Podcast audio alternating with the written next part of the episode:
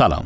اگر پیش از این شنونده پادکست سکه بودید می‌دونید که ما در هر قسمت از پادکست سکه مهمانی داریم که باهاش در مورد موضوع خاصی مربوط به اقتصاد ایران صحبت می‌کنیم.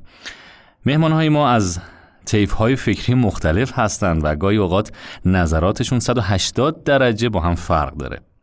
گاهی اوقات شنونده ممکنه فکر کنه که حتما یه دونه از این مهمان ها داره اشتباه می‌کنه یا مشکل از دانش ما ایرانی هاست یا اینکه اصلا تو ایران دو دو تا چهار تا نمیشه. با خودمون گفتیم که کاش می‌تونستیم بیشتر در مورد این با شما صحبت کنیم که اصلا علم اقتصاد چیه؟ چطوری به وجود اومده؟ کارکردش چیه؟ و چرا به وجود اومده؟ نیم سکه تلاشیه برای اینکه به روی دیگه سکه اقتصاد نگاه کنیم. علم اقتصاد با علوم طبیعی مثل فیزیک و شیمی خیلی فرق داره. ما در اقتصاد با عناصری سر و کار داریم که بسیار پیچیده تر از توان فهم ما هستند. ماکس پلانک فیزیکدان مشهور آلمانی و برنده جایزه نوبل گفته که وقتی جوون بوده قصد داشته اقتصاد رو دنبال کنه. ولی وقتی می‌فهمه اقتصاد چقدر سخته به فیزیک تغییر رشته میده و علاوه علم اقتصاد در خلع به وجود نیومده و اندیشه های اقتصادی هر اقتصاددان تابع شرایط زمانی و مکانی خودش بوده. علم اقتصاد دقیقا مثال فیلیه که در اتاق تاریکه و هر کس بنا به موقعیت خودش داره یک بخشی از این فیل رو توصیف می‌کنه. البته این به معنی بیکاربرد بودن نظرات اقتصادی اقتصاددانان نیست. اما باید مراقب باشیم که چطور نتایج اقتصادی رو تفسیر و ازشون استفاده می کنیم.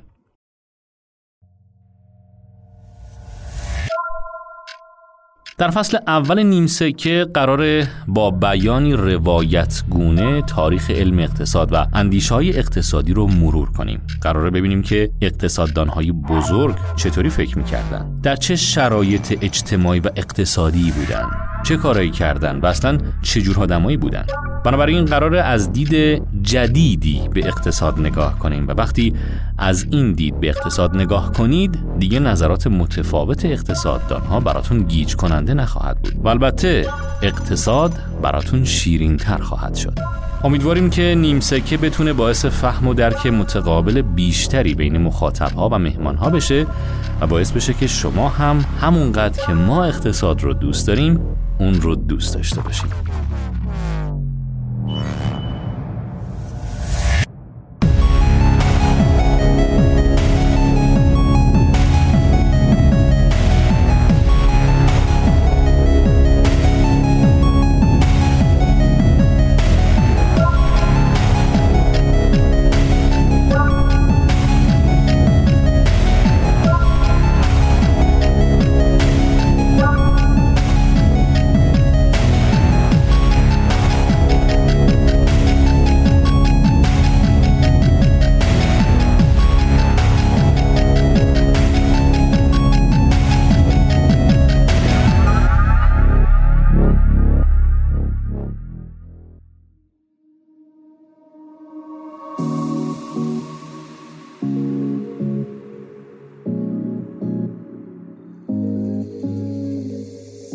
اسپانسر این قسمت شرکت مدیریت صادرات کاسپیان گیله آسیب شناسی نحوه ورود و حضور کالای ایرانی در بازارهای بین المللی مشخص کرده که یکی از مهمترین دلایل عدم موفقیت کشور ما در افزایش و توسعه صادرات در کشورهای دیگه نوع حضور غیر منسجم و تداوم روش سنتی صادراتی توسط صادرکنندگان ایرانیه. به همین خاطر شرکت مدیریت صادرات کاسپیان گیل منطقه آزاد انزلی با هدف توسعه عملکرد صادراتی از طریق طراحی و پیاده سازی استراتژی بازار نفوذ و بازار هدف شروع به فعالیت کرد. بازار روسیه و اوراسیا موجب ایجاد یک ائتلاف تجاری و اقتصادی تحت عنوان اوراسیا شده که ما در تلاشیم تا با پیاده سازی برنامه های عملیاتی منسجم در جهت ایجاد جایگاهی شایسته برای کالای ایرانی در بازار آسیای میانه به خصوص روسیه قدم برداریم.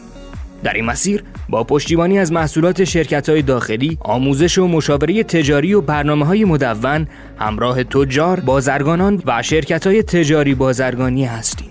با تشکر از اسپانسر این قسمت، شرکت مدیریت صادرات کاسپیان گیل منطقه آزاد انزلی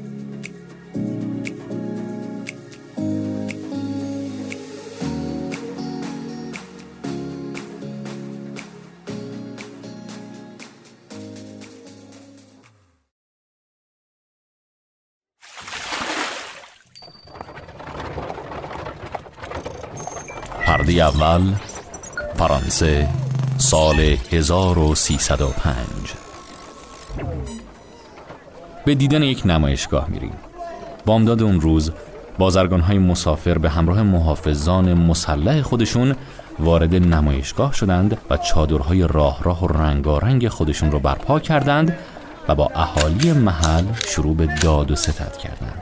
اجناس از جاهایی مثل خاورمیانه و اسکاندیناوی به اونجا حمل شده. اشراف محلی برای خلاصی از زندگی کسالت آورشون مثل مردم عادی به نمایشگاه اومدند و جلوی بسات کالاها اجناس عجیب و غریبی می‌بینن که از سرزمین های عربی به اونجا اومده و کلمات و لغات تازه میشنون که تا حالا نشنیدن. داخل چادرها هم دفاتر بازرگانی روی میزها بازه و جزئیات تمام معاملات درونشون ذکر شده. مثلا در یک دفتر نوشته شده مردی ده سکه طلا از هفته پیش به ما بدهکار است. نامش را فراموش کردم. برای حساب کردن بیشتر از ارقام رومی استفاده میشه و جمع ها هم اغلب اوقات غلطه. هنوز عمل تقسیم برای بازرگان ها مثل یک معماست و استفاده از عدد صفر هم بینشون جا نیفتاده. اما نباید بول زرق و برق اینجا رو بخوریم. مجموع اجناسی که در طول یک سال به فرانسه وارد میشه به اندازه حجم یک قطار باری جدید هم نیست.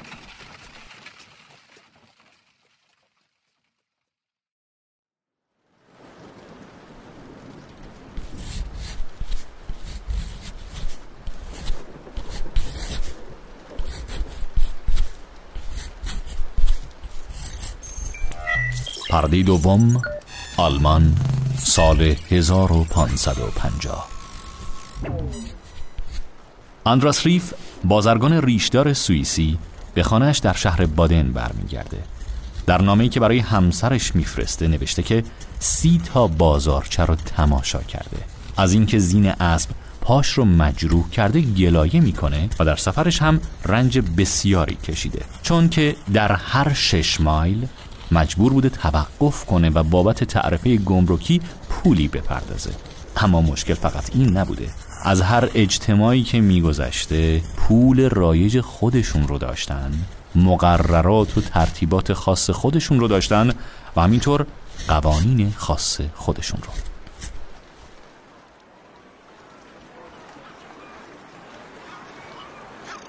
پرده سوم بوستون سال 1644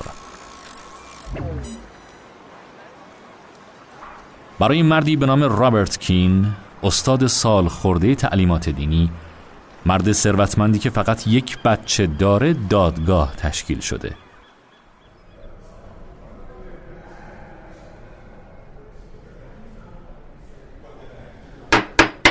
این مرد به خاطر رفتار خلاف وجدان و تجاوز از دستورات انجیل مورد بازخواست قرار گرفته و به جنایتی زشت متهم شده. او در هر شیلینگ بیش از شش پنس سود برده سودی که افراطی و تجاوزکارانه حساب می شده دادگاه داره بررسی می‌کنه که آیا این مرد رو به خاطر گذشته پاکش ببخشه و فقط جریمش کنه؟ و یا به خاطر گناهش محکوم و ترد کنه. اما رابرت بیچاره که به هم ریخته در پیشگاه بزرگان کلیسا با چشم اشکالود به حرس و ولع و بدقلبی خودش اعتراف می‌کنه. کشیش بستون که نمی‌تونه جلوی خودش رو بگیره از این فرصت طلایی استفاده می‌کنه و در مراسم روز یکشنبه اصول نادرست بازرگانی رو برشمرد و از حرس و ولع تجار گله کرد. در آخر هم با صدای بلند فریاد زد که همه اینها اشتباهه و در پی ثروت بودن به خاطر ثروت نتیجهش آلوده شدن به گناه و حرس و طمعه. در همه این مسائل پراکنده دنیای قدیم دو وجه اشتراک وجود داره. اول اینکه نظامی درست تلقی می شده که مبتنی بر نفع شخصی نباشه. دوم اینکه جهان اقتصادی هنوز خودش رو از جهان اجتماعی جدا نکرده جدا شدن این دو دنیا از هم مبارزه طولانی و تلخ رو میطلبید. شاید عجیب به نظر برسه ولی فکر سود بردن فکر نسبتا تازهیه البته برای بیشتر ما بدیهی به نظر می‌رسه که بشر اصلا مخلوقی سودجوه و اگر به حال خودش ولش کنن مثل یک سوداگر خودخواه رفتار می‌کنه. همیشه به ما گفتن که انسان با انگیزه سودجویی متولد شده. اما ظاهرا اینطور نیست. تا اونجا که می‌دونیم انگیزه سودجویی با پیدایش انسان مدرن پدید اومده. حتی امروز هم اندیشه سود طلبی به خاطر سود برای خیلی از مردم جهان بیگانه است و در طول تاریخ هم قایبه. ویلیام پتی یکی از اون شخصیت های عجیب قرن هفدهمه که در طول زندگیش در خوابگاه کشتی کار کرده دست فروش و لباس فروش بوده تبابت کرده استاد موسیقی هم بوده و مکتبی به اسم مکتب اقتصاد سیاسی رو هم بنا گذاشته. پتی یه جا می نویسه که وقتی ها خوب می شده و یا بهتر می شده دیگه کارگر پیدا نمی شده کارگرا فقط به دنبال این بودن که اونقدری کار کنن که شکمشون سیر بشه. بنابراین وقتی دستمزدشون بیشتر می شده ساعتهای کمتری کار می‌کردن. البته این رفتار مختص دوره زندگی پتی نبوده و در تمام دنیای قدیم همینطور بوده. به علاوه در گذشته کلیسا این اندیشه رو تعلیم می‌داد که هیچ مسیحی نباید تاجر بشه. چرا که فکر می‌کردن تاجر خمیرمایه آشوب و بینظمی در جامعه است. البته از دوران دریانوردان فنیقی تاجران ماجراجو وجود داشتن و در سرتاسر سر تاریخ هم دیده میشن سفت بازیای رومی، تاجرای ونیزی، تجارت خونه های ایرانی و سیاهان بزرگ پرتغالی، اسپانیایی و چینی همه از جمله کسانی بودند که برای کسب سود دل به دریا می زدن و راه های طولانی و خطرناکی رو می رفتن. اما ماجراجویی عدهای معدود با روند و روحیه کل جامعه یکی نیست.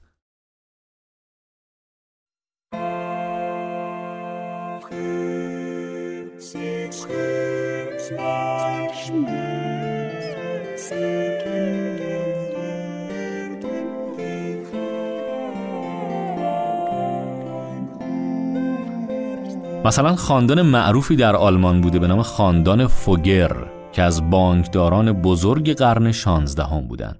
این خانواده یه عالم معدن طلا و نقره داشتن امتیازات بازرگانی داشتن و حتی می‌تونستن سکه ضرب کنن اعتبار اونها حتی از اعتبار شاهان و امپراتوران هم بیشتر بوده و در واقع شاهزاده های آلمانی وقتی می‌خواستن جنگی رو آغاز کنن از فوگرها پول قرض می‌گرفتن اما وقتی آنتون فوگر کهنسال میمیره وارث اصلیش برادرزادش هانس یاکوب از پذیرش امپراتوریش خودداری می‌کنه چون که فکر می‌کرده دیگه نمی‌تونه به کار خصوصیش برسه. چه می‌دونم والا. برادرزاده دوم جورج می‌گفت که ترجیح میده با آرامش زندگی کنه. برادرزاده سوم کریستوفر هم اصلا علاقه نشون نمیده. همه اونا فکر می‌کردن که این ارث به زحمتش نمیارزه. حالا تصور کنیم که همین اتفاق توی دوره زندگی ما میافتاد کسی که همچین امپراتوری رو به ارث ببره احتمالا خوششانسترین آدم دنیا محسوب میشه ظاهرا سرمایه دارای اولیه خیلی آدمای محبوبی نبودن بلکه اغلب افرادی مطرود و غریب و دور افتاده از جامعه بودند. نبودن فکر سودجویی به اون صورت که راهنمای کار اقتصادی مردم جامعه باشه ویژگی که باعث شد بین دنیای قبل از قرن هفدهم با دنیای امروز اختلاف باشه. قبل از قرن هفدهم کار هنوز به شکل وسیله‌ای برای رسیدن به هدف در نیومده بود. اون موقع کار خود هدف بود. البته کار پول هم داشت اما کار در واقع بخشی از سنت و راه طبیعی زندگی بود. خلاصه کنیم. اون اختراع بزرگ اون چیزی که دنیای ما رو متحول کرد هنوز پا نگرفته بود. بازار.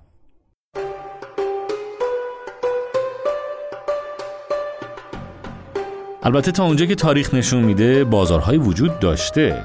لوهای تلل امار نه که از مصر باستان به دست اومده از تجارت پر جنب و جوش بین فرائنه مصر با سایر کشورهای شرقی در 1400 سال قبل از میلاد خبر میده. اما تمام این بازارها اون بازار به معنایی که ما اقتصادی ها مد نظر داریم نبودند نظام بازار فقط جایی برای مبادله کالا نیست بلکه مکانیزمیه که توزیع منابع و کالا در کل جامعه رو هدایت می‌کنه و از این طریق شالوده جامعه رو شکل میده.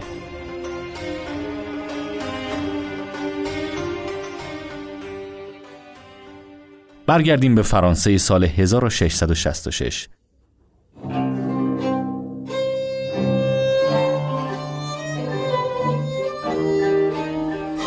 سرمایهداری اون دوران با مسئله جدیدی روبرو شده بودند که تا حالا چیزی ازش نمی‌دونستن تغییر و تحول اون سال این سوال به وجود اومد که آیا یک استاد بافنده می‌تونه در محصول خودش به فکر نوآوری بیفته؟ رأی هیئت منصفه این بود که اگر پارچه بافی بخواهد به ابتکار خودش پارچه ای تهیه کند باید اول از قضات شهر درباره تعداد و طول تارهای پارچه مورد نظر کسب اجازه کند و چهار نفر از مسنترین تجار و چهار نفر از با سابق ترین بافندگان سنف هم باید آن را تایید کنند. حالا خودتون فکر کنید تو این شرایط چند تا از ایده های نوآورانه می‌تونست عملی بشه. بعد از اینکه مسئله پارچه بافی حل میشه فریاد خشم سنف دکمه سازان بلند میشه که چرا خیاطا شروع کردن برای لباسا دکمه پارچه گذاشتن؟ حالا حکومت هم می‌بینه یک نوآوری چقدر داره نظم موجود رو تهدید می‌کنه میاد و افراد نوآور رو تنبیه می‌کنه و حتی خونه ها و انبارهای مردم رو جستجو می‌کنه ببینه دکمه پارچه پیدا میشه یا نه. البته این مسئله محدود به واکنش مسخره ید تاجر وحشت زده نمیشه بلکه کل دنیای قدیم درگیر این مسئله بوده و هزاران هزار نفر به خاطر همین به چوبه دار سپرده شدن. بدبختا. دوباره بریم به انگلستان. اواخر قرن 16 همه و مهمترین دوران توسعه و ماجراجویی انگلستان. ملکه الیزابت برای گردش در قلمرو حکومتش بیرون رفته اما از این سفر شاکی و ناراضی برمیگرده و فریاد می‌زنه فقیر و بینوا همه جا را گرفته است. البته مشاهده ملکه الیزابت عجیب بود چرا که همین صد سال پیش بخش اعظم مردم انگلستان زارعین صاحب ملکی بودن که زمینهاشون رو کشت می‌کردن و به کشور خودشون به عنوان بزرگترین بخش آزاد و مستقل دنیا افتخار می‌کردن و مردمی خوشبخت و ثروتمند تلقی می‌شدن حالا تو این صد سال چه اتفاقی افتاده که فقیر و بینوا همه جا را گرفته است؟ اتفاقی که افتاده بود این بود که پشم تبدیل به کالای کمیاب و قیمتی شد. برای به دست آوردن پشم باید چراگاه به وجود آورد. برای چراگاه لازم بود که زمین حسار کشیشه و محدود بشه. در نتیجه همه زمین ها به ناگهان در مالکیت اربابان اعلام شد و به صورت ملک اربابی در اومد. زمینی که قبلا به نوعی در مالکیت عمومی بود حالا تبدیل به ملک شخصی شده بود. شخصی به نام جان هیلز در 1549 اینطور توصیف کرد که جایی که شست نفر زندگی می کردند حالا یک نفر با چوپانش همه آنها را در اختیار دارد. آری گوسفندان باعث همه این مصیبت ها شدند. آنها کشاورزی را که پیش از آن همه نوع محصول تهیه می کرده از دهات بیرون راندند. اما اکنون در همه جا گوسفند می بینی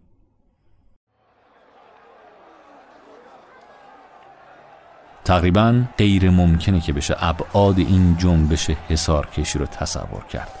در عواست قرن 16 هم شورش های علیه جنبش به وجود اومد که فقط در یکی از این شورش ها نزدیک به 3500 نفر کشته شدند. اما این جنبش در طول دو سه قرن آینده مدام تشدید شد مثلا در سال 1820 دوشس ساندرلند که قبلا در زمینی به مساحت 3200 کیلومتر مربع 15 هزار رعیت داشت حالا 131 هزار گوسفند جای اونا گذاشته بود و از زمین های حاشیه‌ای به رعیت زمین اجاره می‌داد. حالا رعیتی که از حق استفاده از زمین مشترک محروم شده بود دیگه نمی‌تونست جایگاه اقتصادی خودش رو حفظ کنه. کارخونه هم نبود که بتونه کارگر بشه. در نتیجه کشاورز تبدیل شد به بدبختترین طبقه اجتماعی به پرولتاریای کشاورزی. مجبور شد را بیفته به این ور اونور تا بتونه زمینی پیدا کنه که به صورت قراردادی و موقت درش کار کنه. هر وقتم که کار پیدا نمی‌شد گدایی یا دل دزدی می‌کرد. وقتی فقر در کشور افزایش پیدا کرد پارلمان وحشت زده سعی کرد شرایط رو کنترل کنه و با دادن غذای بخور و نمیری کم و بیش فقرا رو راضی نگه داشت. البته علت این شرایط این نبود که طبقات حاکم انگلستان بیرحم و سنگدل بودند بلکه علت این بود که از درک بازار و نیروی کار به عنوان عامل تولید عاجز بودند.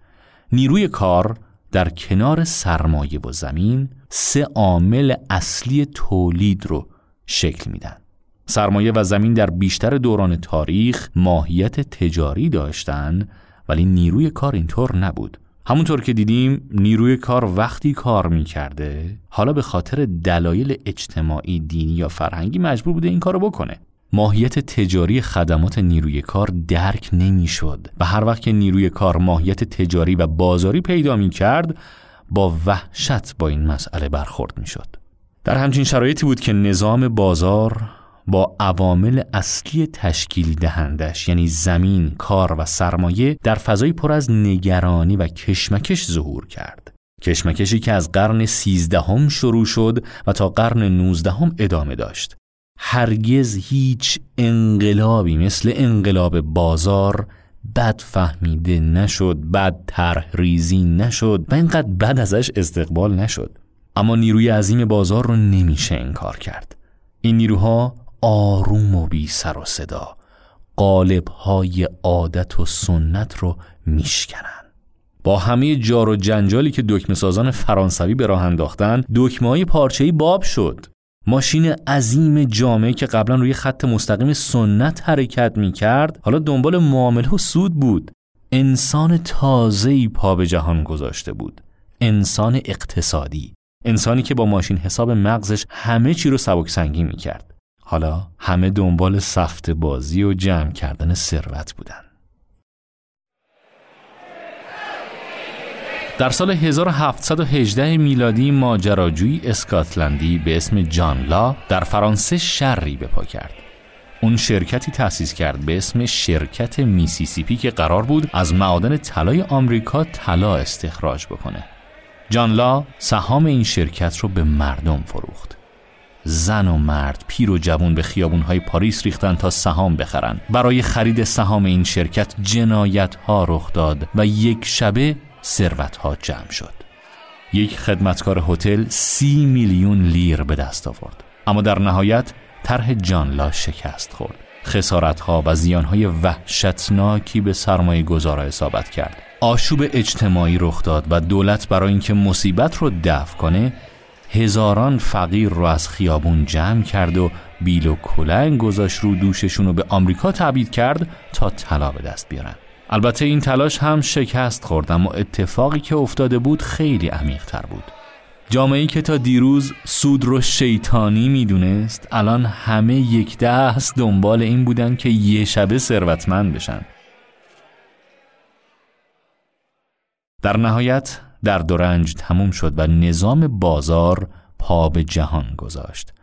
جامعه به سمت رسوم و سنت و امر دولتی بر نگشت بلکه راه حل رو در آزادی عمل مردمی که به دنبال سود بودن و آزادانه در بازار با هم ارتباط داشتن پیدا کرد.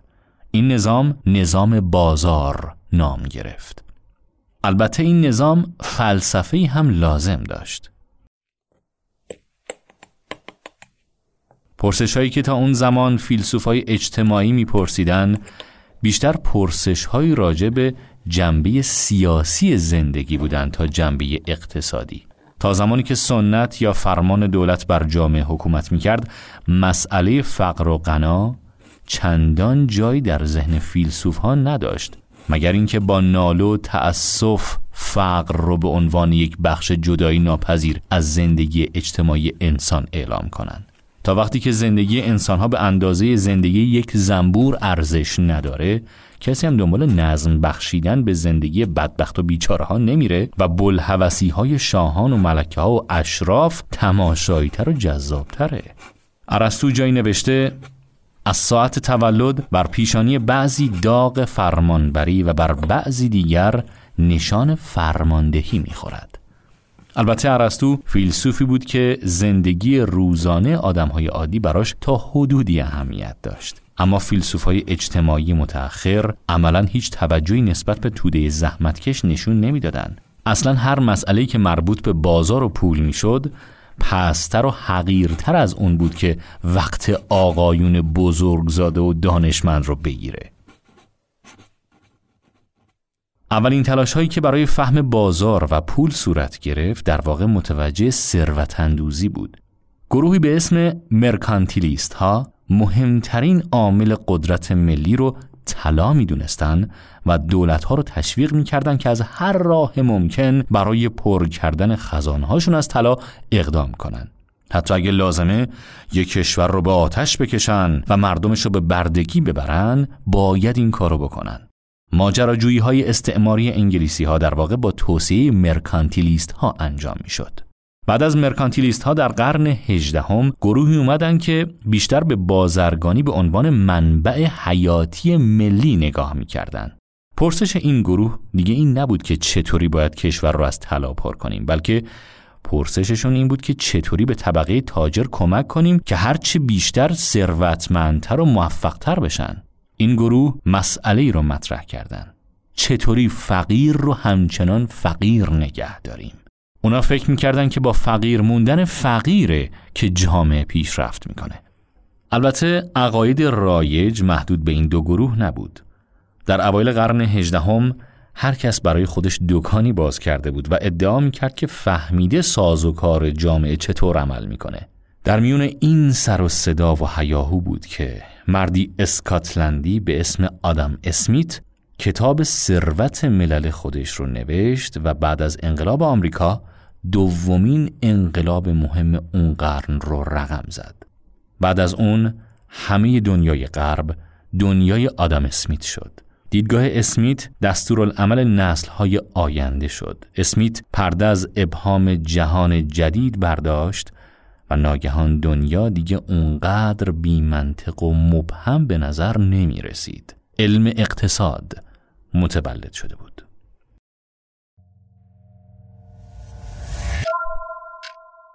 خب اپیزود اول نیم سکه همینجا تموم میشه این اپیزود و چند اپیزود آینده نیم سکه باز روایتی از کتابی است به اسم بزرگان اقتصاد، زندگی، زمانه و عقاید فیلسوفان این جهانی. این کتاب رو دیوید هایلن برونر نوشته.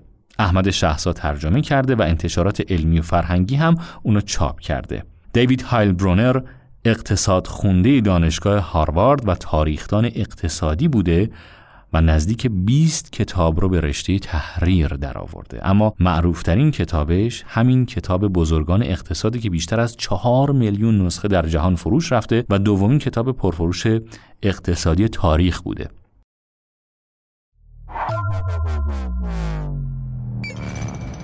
فصل اول نیم سکه در واقع بازروایتی از این کتابه. اگر علاقمند بودید که موضوعات این اپیزودها رو به صورت کاملتری دنبال کنید توصیه می‌کنم که حتما کتاب بزرگان اقتصاد رو بخونید.